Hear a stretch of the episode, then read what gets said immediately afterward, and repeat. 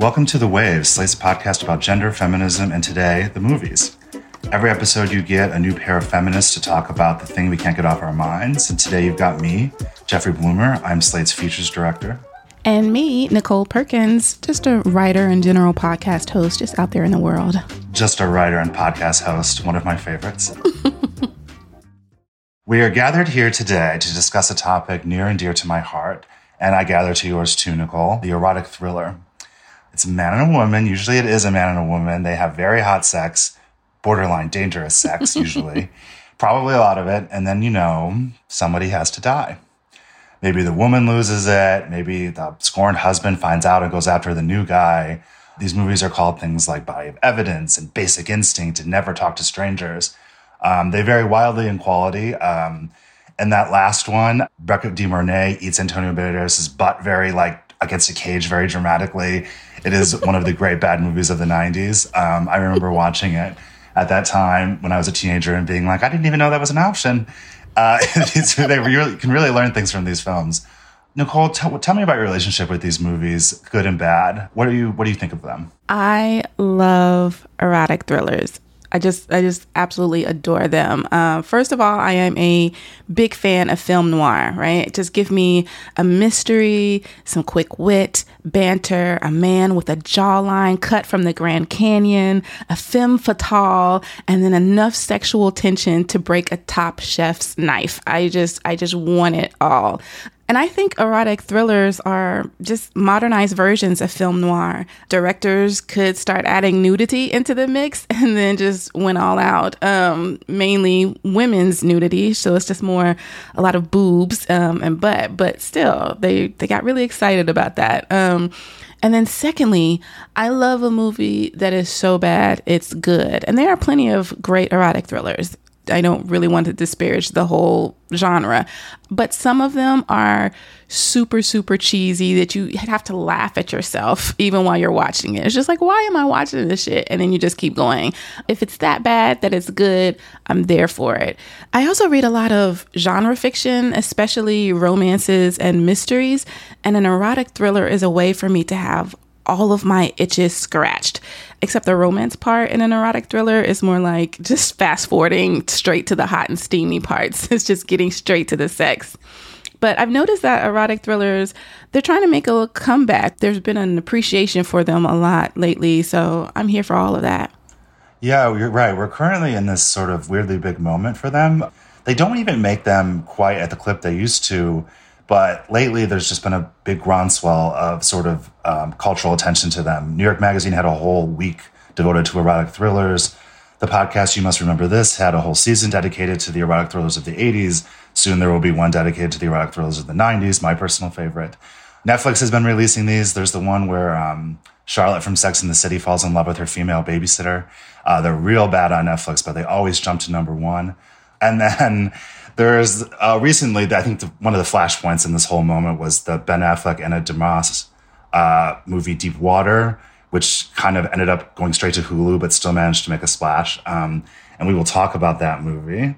But it's sort of an interesting moment for these movies to be re-entering the zeitgeist. Um, as much as we love them, they are also not great in some ways if you actually stop to think about what they're sort of depicting and what sort of the underlying message of these movies is. And on this podcast, we uh, talk about things like this. So we're going to do that today. We're going to talk about why we love these movies, why it might be questionable to do so in some cases, and maybe talk about how we can look past what's actually going on in these movies and enjoy them anyway. So please join us. Michael Douglas just saw Sharon Stone in a sequin dress for the first time, and it's about to go down.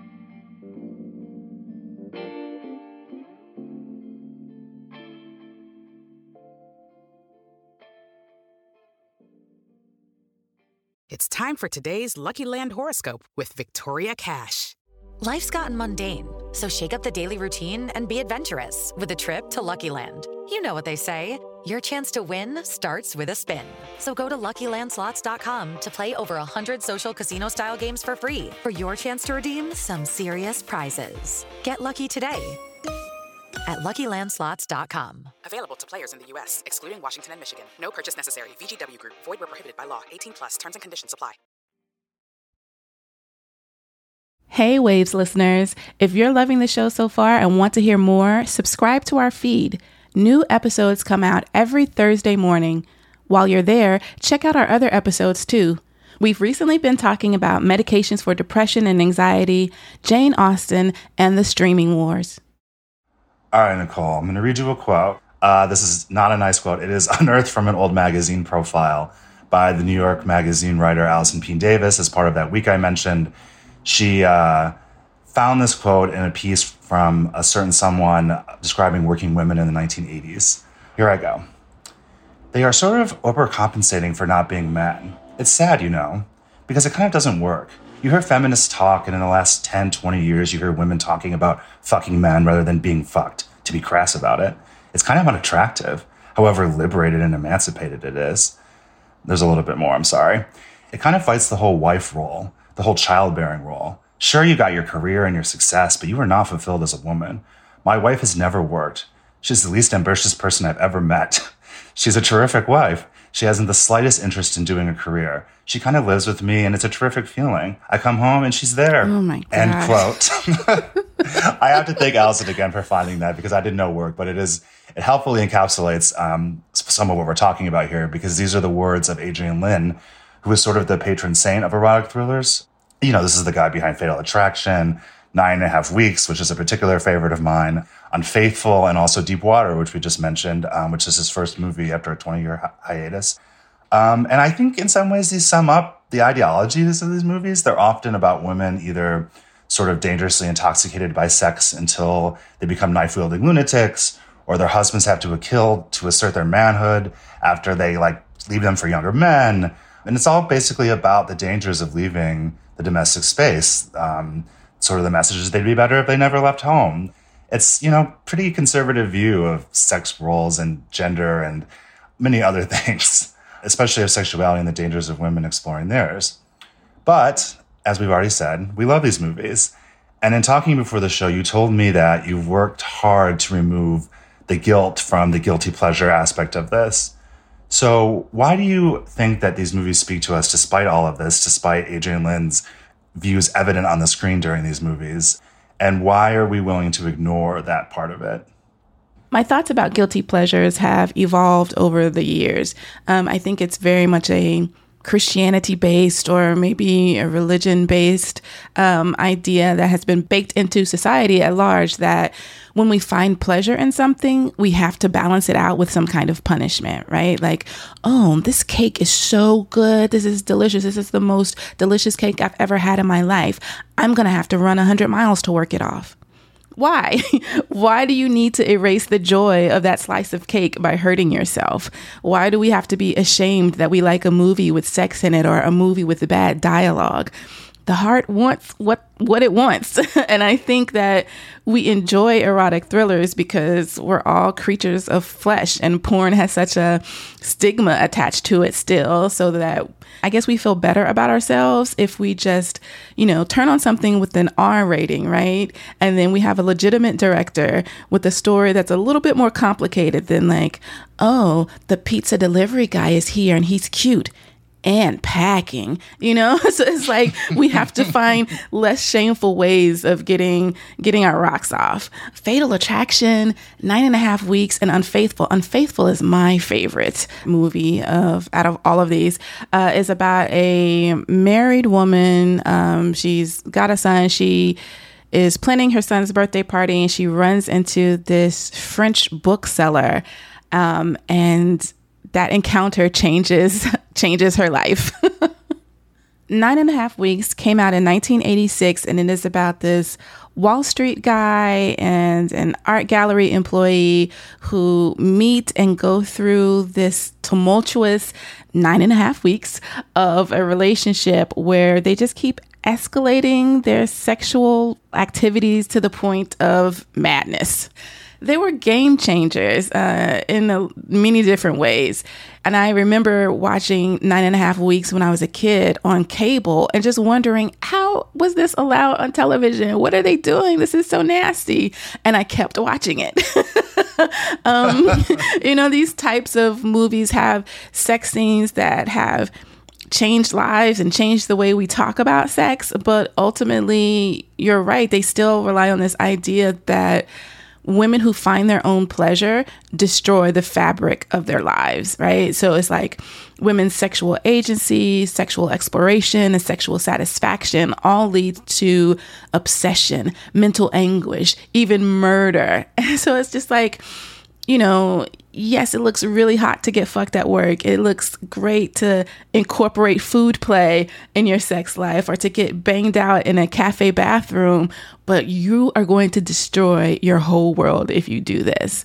We ignore the bad parts of it. We ignore that message of women's pleasure leads to destruction because, you know, some of us are just horny, man. And it's just like these movies do have some subtext that is not just sexy women lead to death and mayhem. Some of these movies, I think the good ones, are about the dangers of routine and suppression. Um, so, you know, when you deny yourselves, it, it results in something terrible.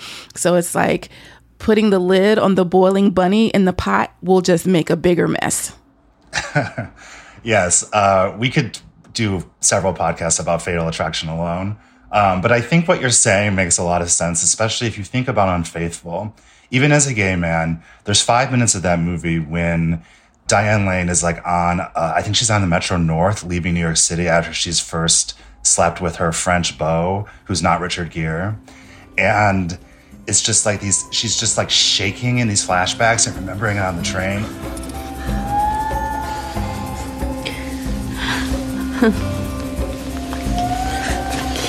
What?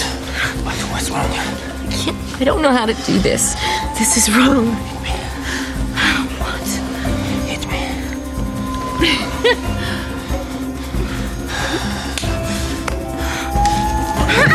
Hit me.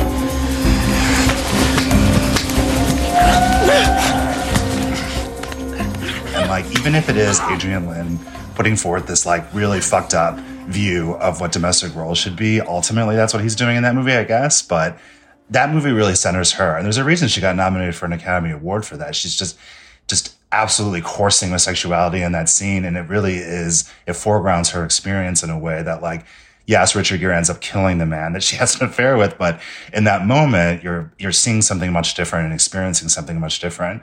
Um, and I don't think it necessarily totally detracts from that, that the movie goes off the rails and she ultimately finds it hot that Richard Gere like wants to kill for her. So at that time, it was still a bit rare to see um, a woman who was 35 and older considered a sexual being in a good way, or to see that she has desires. And that train scene was incredible because you get to see the way the memories play over her physically um, and just you know her emotional response to them as well and then like the regret setting in and the way that she comes alive with this passion that was you know that had gone stale in her marriage. And i think that's very important for a lot of people to see that like you know it's fine to be comfortable and to have a, a good relationship in your marriage that you're just like everything is very calm and safe and expected.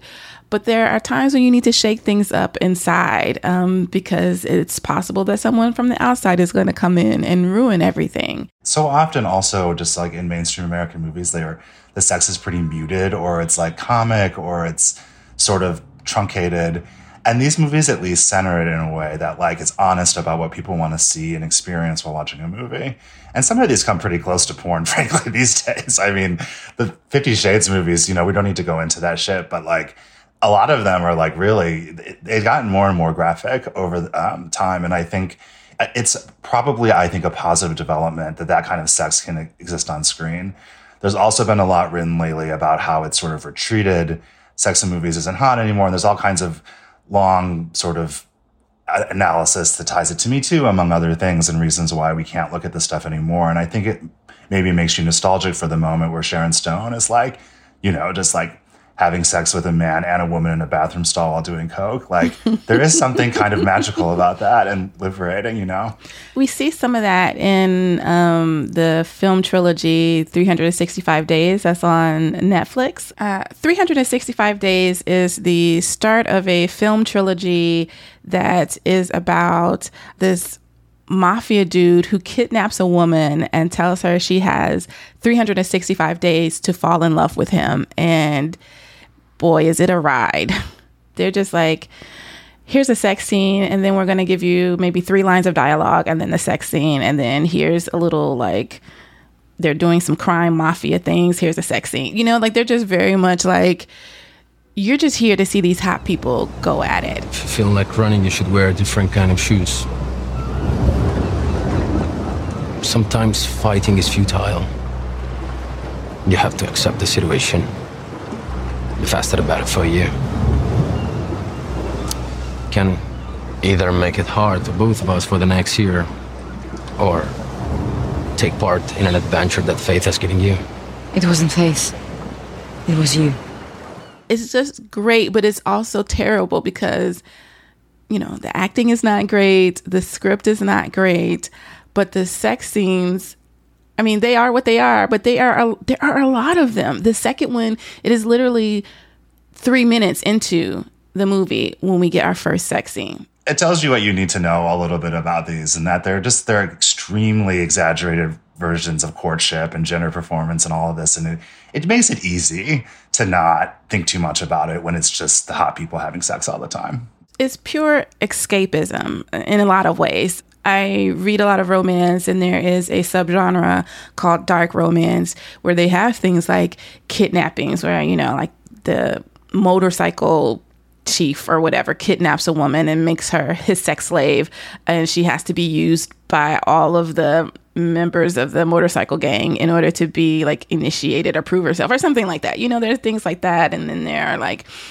age gap uh, relationships and um, kind of situations where like oh my ex-boyfriend dumped me so i'm gonna fuck his dad and fall in love with his dad. Like those are all part of dark romance and including really heavy bdsm elements and things like that. And so i think part of why a lot of people while um, especially a lot of women turn to them is because you know we're making we're making a lot of decisions every day and sometimes it feels good when there's somebody who just takes a decision off of your plate. And i you know people are like why why would a housewife want to read this? Why would a, a lawyer want to read something like this? Why would a ceo want to read something where a woman is being subjected to all of this kind of trauma and violence sexual violence? And it's just like well they can't have this in their real life right? They can't uh, admit to having consensual, non consensual fantasies and things like that. So they turn to these books and we turn to these erotic thrillers to, to you know, get off basically and to have this little fantasy life that's safe and, you know, no one will judge us for having them as opposed to just watching them. Yeah, you're making me realize that I probably just need to log out this podcast and watch the entire 365 Days trilogy for the rest of the day. Because my goodness, do those movies sound like something? And I think that giving ourselves permission to like these things, despite having eyes and brains and knowing what's going on in them, is uh, probably a healthy and kind thing we can do for ourselves.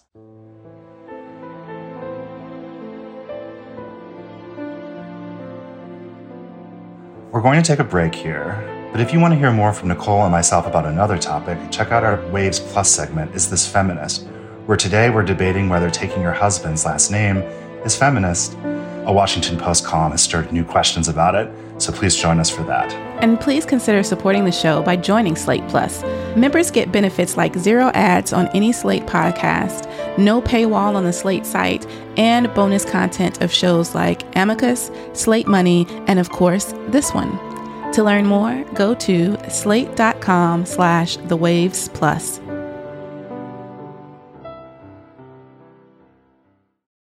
This podcast is sponsored by Ramp. Are you the decision maker in your company? Consider this. For the first time in decades, there's a better option for a corporate card and spend management platform. Meet Ramp, the only corporate card and spend management system designed to help you spend less money so you can make more. Most corporate credit cards offer points as incentives, but those points amount to less than their worth in real cash value. Ramp's business cards offer you cash back, real money in your pocket. Plus, you control who spends what with each vendor. And Ramp software collects and verifies receipts automatically, which means you'll stop wasteful spending and close your books in hours instead of days. Businesses that use Ramp add up to 5% to their bottom line the first year. If you're a decision maker, adding Ramp could be one of the best decisions you've ever made. And now get $250 when you join Ramp for free. Just go to ramp.com slash easy. Ramp.com slash easy. R-A-M-P dot com slash easy. Cards issued by Sutton Bank and Celtic Bank members FDIC terms and conditions apply. So we've established we like these movies, warts and all, and we don't need to explain why anymore. But let's talk about sort of where these movies are now um, and the moment that we're in that seems to be trying to bring them back. Certainly, there's a nostalgic enthusiasm for them that many are hoping are har- is harnessed into more movies.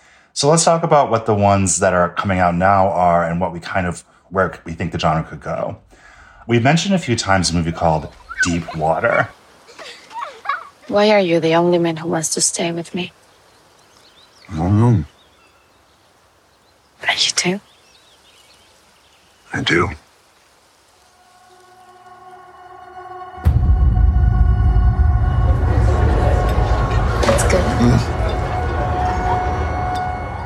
Why is mom so different around other people? I think this is who she is. This was a new thriller that had Ben Affleck and Ana de Armas. It's based on an old Patricia Highsmith novel. The premise of it is deeply deranged. I will uh, let you say what that, that is, Nicole. Deepwater is about a husband and wife who have, I guess it's an one sided open relationship. The wife has permission to go out and sleep with whomever she wants to, um, as long as it's like, you know, open communication between her and her husband. But clearly the husband has a problem with the arrangement. And we see quite a few people die um, as a result of the wife's uh, liaisons. Yeah, and this is also Adrian Lyne, who um, the author of that wonderful quote earlier, and the director of also Unfaithful and Fatal Attraction, and among other movies. And uh, this movie, despite going straight to Hulu, was initially intended for theaters. Um, there's conspiracy theories out there that Jennifer Lopez killed it uh, when she got back with Ben Affleck. I believe that those are unsubstantiated, but you know, it's fun to think about given the premise of the movie. And it's like really not very good. The movie, it's there. There are some sexy parts. I mean, Ana de Armas is like just like kind of electric on screen, and I'm a huge fan. But like Ben Affleck's really mopey in this, and even with like the hot guy from Euphoria being one of her affair partners, it's just it, doesn't scratch the itch. And I was wondering, why do you think that that is, Nicole? I we, we talked before, and you mentioned that you felt the same way. What do you think is uh, wrong with it? Yeah, I think we just don't have a clear reason why why they agreed to this relationship, why they um, why they agreed to um, these boundaries uh, for their relationships. Because Ben Affleck, you know, in the language uh, of these things, he's a cuck, but he doesn't seem to enjoy it. He's very jealous. He's very possessive. Ana de Armas, her character's name is Melinda, and Melinda just constantly throws her affairs in his face, trying to provoke him. And I guess she is trying to provoke him to be a man, in quotation marks. All their friends seem to know that Melinda is out there just handling her business. Um, she brings her conquests to their parties all the time.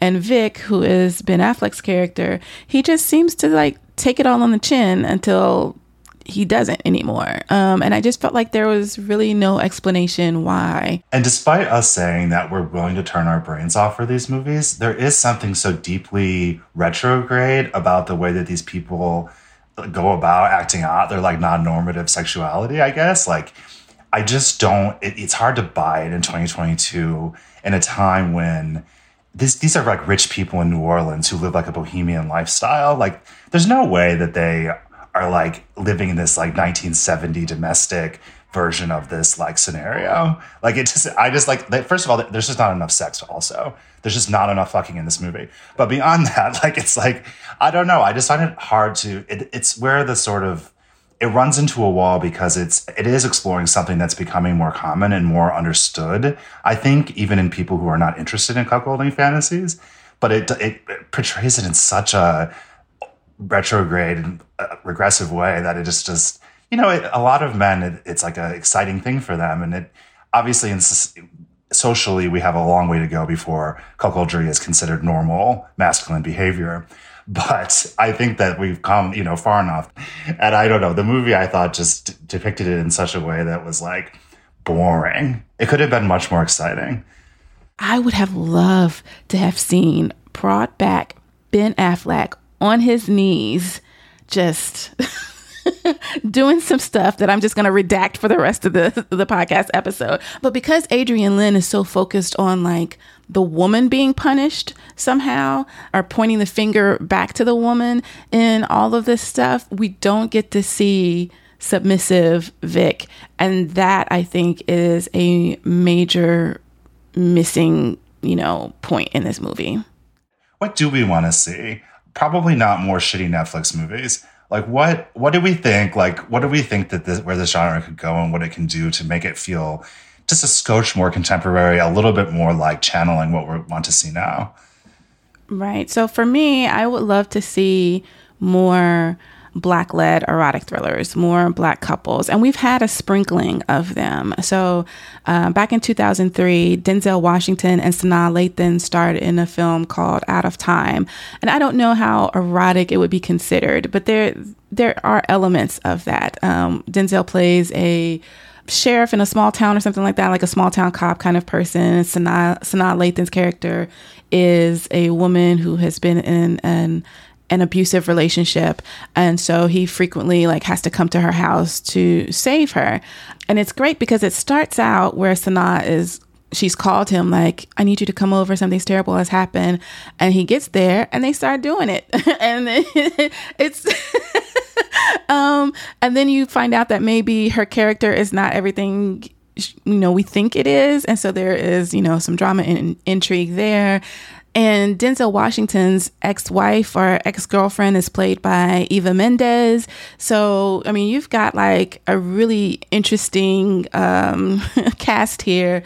Uh, doing something that we don't really get to see that much but I do recommend it because the sex scenes between Denzel Washington and Sanaa Lathan were so good that they sparked plenty of rumors that he was cheating on his wife. Um, I think Sanaa Lathan is very much interested in changing um, the faces we expect when it comes to things like thrillers and um, modern noir and things, you know, movies like that. And we don't really get to see black stars in these kinds of movies. And I'm not sure why, beyond just flat out racism um, and the lack of imagination in Hollywood, strangely enough, right? But I think for a while, black actors maybe um, possibly stayed away because they were also trying to step away from stereotypes of black people as being hypersexual and trying to be taken seriously. And I don't know, for some people, parts that require nudity or sexual sexual activity, they don't consider it to be um, Oscar worthy, and they're trying to like legitimize themselves um, as actors. So they kind of stay away from things like that, or think that they're just not. Um, maybe they just don't want to do those things. Uh, so I think that's one of the reasons. Uh, again, beyond just like the flat out racist nature of Hollywood and not giving money to black led film and things like that hopefully we get to see more of these. Tyler Perry does have some thrillers, but he doesn't really do the erotic part so much. So we don't really get that much sex. Like there might be like some steamy kissing maybe, um, but you're not really going to get like uh, nudity or anything like that. I want to see, and I know a lot of my friends want to see black people getting it on on screen in very sexy, sensual ways where they are not being exploited for the white gaze, basically. And that's what we need. And that's what I am looking forward to seeing more of. I just think, I just think that would be great. Um, but out of time, it's worth noting that um, it's directed by Carl Franklin, who also made Devil in a Blue Dress. Um, and so Denzel Washington is really an exception. He I don't know if people, obviously, everybody knows that Denzel Washington is hot, but like in the mid 90s, Denzel Washington was like next level hot. It's like unbelievable. To, if you, Devil in Blue Dress is sort of different. Um, it's more of a straight noir, which you were mentioning earlier. A lot of these erotic thrillers are sort of spins on that. But those are great movies that people should check out. And I, I wanted to add one thing about uh, Denzel Washington. Denzel Washington he is not often allowed to be a sexual being on screen. Denzel Washington did not want to do sex scenes with women who were not black or of color um, because of like the headache it causes um, in his fan base and because of like a lot of different weird um, Hollywood machinations um, that make people think no one's going to come see this black actor if he's with another black actor. So we have to put a white person in, and the white person needs to be the love interest. Um, and so that gets into this whole area of like where black people are not allowed to really love on each other in Hollywood a lot of times, unless it's a very specific type of, of film. Um, so that was part of like the appeal of something like Out of Time or Devil in the Blue Dress because De- um, in Devil in the Blue Dress, Denzel also has a sex scene that is very funny but also still really hot. Um, so th- these are like these rare moments that we get to see Denzel be a sexual um, character on screen, and I think that that is uh, also I think that's also worth noting there. So if anybody wants to see Denzel getting it on, those are two really good movies to check out. here, here to that. Um, and I remember reading something similar. He's had a long career, and unfortunately, um, especially 30 years ago, uh, that was absolutely something that was on the minds of studio executives about what they imagined that people wanted to see and what they would tolerate and what they wouldn't. I sort of on from my end, just like growing up watching these movies and most of the gay characters in these movies are either like sort of like exaggerated stereotypes in the background that are involved with like, you know, they're certainly not having any sex. Or you get a movie like Cruising, which is like a William Friedkin movie from the early 80s in which a killer dressed in leather goes to like leather clubs in Hell's Kitchen in like the 70s and just there's actual gay sex in that movie, but it is followed by uh, you know, people being stabbed very violently, um, often during the act. Um, and that movie, of course, got tons of protests um, at the time. I think it's now sort of, you know, it's like such a curiosity and it's inside these clubs that don't exist. So I think that gays have sort of calmed down about that. Um, but it is even I watched it recently and it is unpleasant. It's like I don't I don't want to see those things linked so closely. Um, you know, a really good contemporary example though that I was thinking about is a movie called Stranger by the Lake. It's a French movie. It's a little bit arty, but it is a movie that is about a killer who is stalking cruising grounds on a beach but it's like really hot at the same time. It's like you know you're taking a risk but like this guy still pursues him anyway. And it, because it did like the festival circuit it was like playing at the lincoln center and like there's all these people you know with their season tickets to lincoln center showing up to this movie and there were just like dicks everywhere on screen. And it's just like this like unapologetic gay sex and it, it shows that I think that there is a way to depict that kind of stuff without making it totally pathologized. Um, it doesn't have to be like totally fearful. Like that movie is genuinely erotic, but doesn't necessarily link every single time that someone has sex with that violence. And I think having more movies like that, I think, um, you know, I envy the current generation that they get they get to have a little bit more of a pure experience like that without having to deal with the cruising shit. Even though cruising these days, um, if you like these kind of movies, it's worth watching. But oh boy, is it brutal! Well, I think that uh, we have given Hollywood a very clear blueprint for what we want and what we need. Um, and I and I think um, it definitely involves more erotic thrillers and perhaps more erotic thrillers that make up for some of the more um, egregious uh, misfires of the past. you know, give us some more diverse castings um, for the erotic thriller. I think that's what we're really hungry for and keep the sex, you know, hot, but also safe for the actors. Yeah, make sure the chemistry is there. I think that is another reason that the erotic thriller has kind of fallen off in the same way that rom coms have fallen off. It's not enough to put two pretty people together. They need to have like a vibe between them. They need it needs to feel like you want to watch it and not just like turn your head away. Yeah, give us some diversity and chemistry. That's what I'm looking for. And let cucks be cucks. It's 2022. We know what cucks are.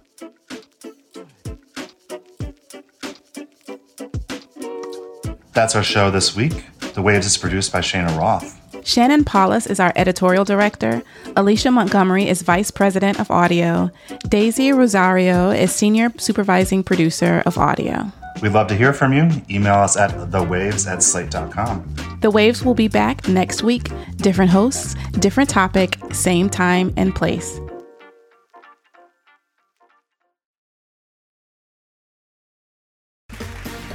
Round two. Name something that's not boring. A laundry? Ooh, a book club.